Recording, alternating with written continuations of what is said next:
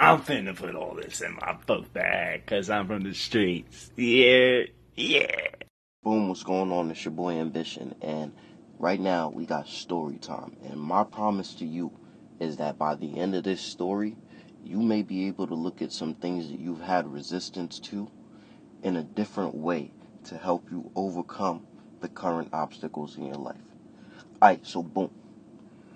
I'm one of those people who doesn't like to be yelled at. Like, don't raise your voice at me.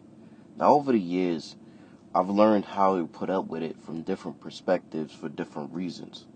And this story is going to be about my time in the military as I was getting closer to the end of my military career. So, this is around year six, year seven, year eight, right? And my interaction with a guy that we'll call Alex. Now, Alex was two ranks above me, right? I was an E5 and he was an E7. And he just didn't like me, it seemed like. Or he was one of those people that liked me so much that he was just always on my shit, right? Like, just knee deep in my fucking ass all the fucking time for no good reason. And I think he understood that I didn't like him either. I wasn't one of those people that um, smiled in your face.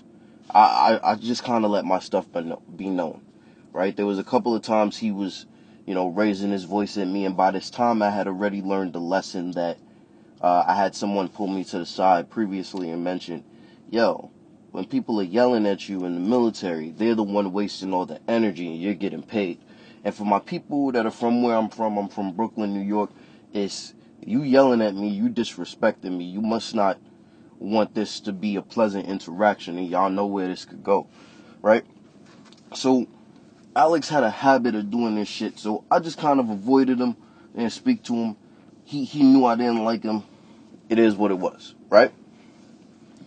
We get to a point now where I'm about to go on leave.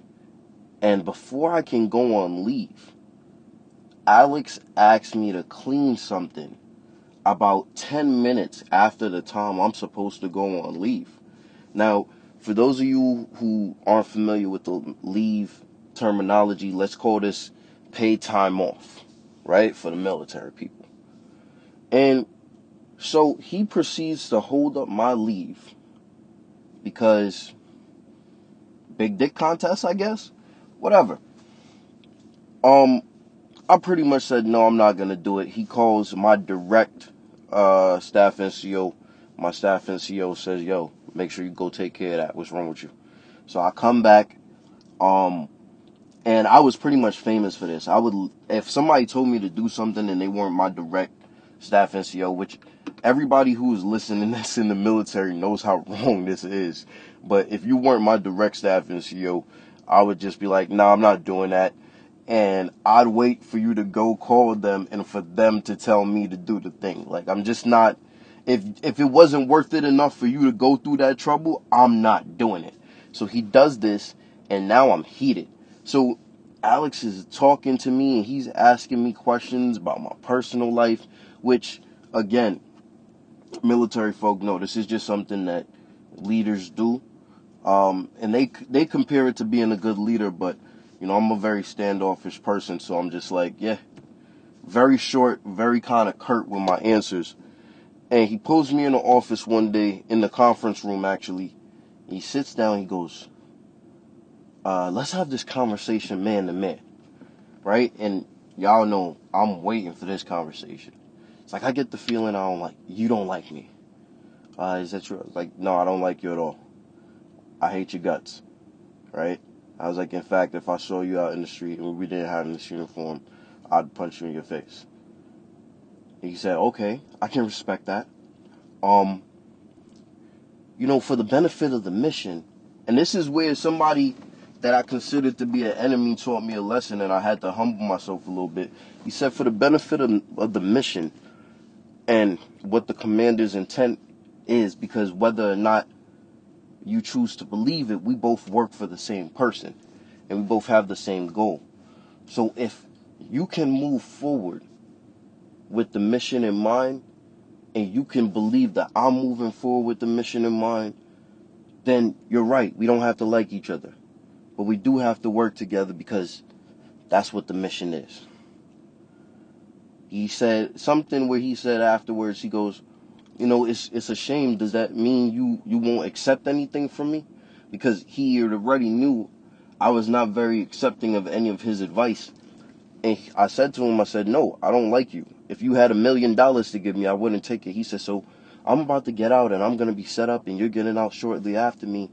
Um, if you had to get a job based off of something that I had, you wouldn't take it. I said, no, I wouldn't take anything from you. Right? And he looked at me and said, you know what? I respect it, but I would hope that we can continue executing on the mission. What I learned from that experience is it doesn't matter whether whether or not I like someone.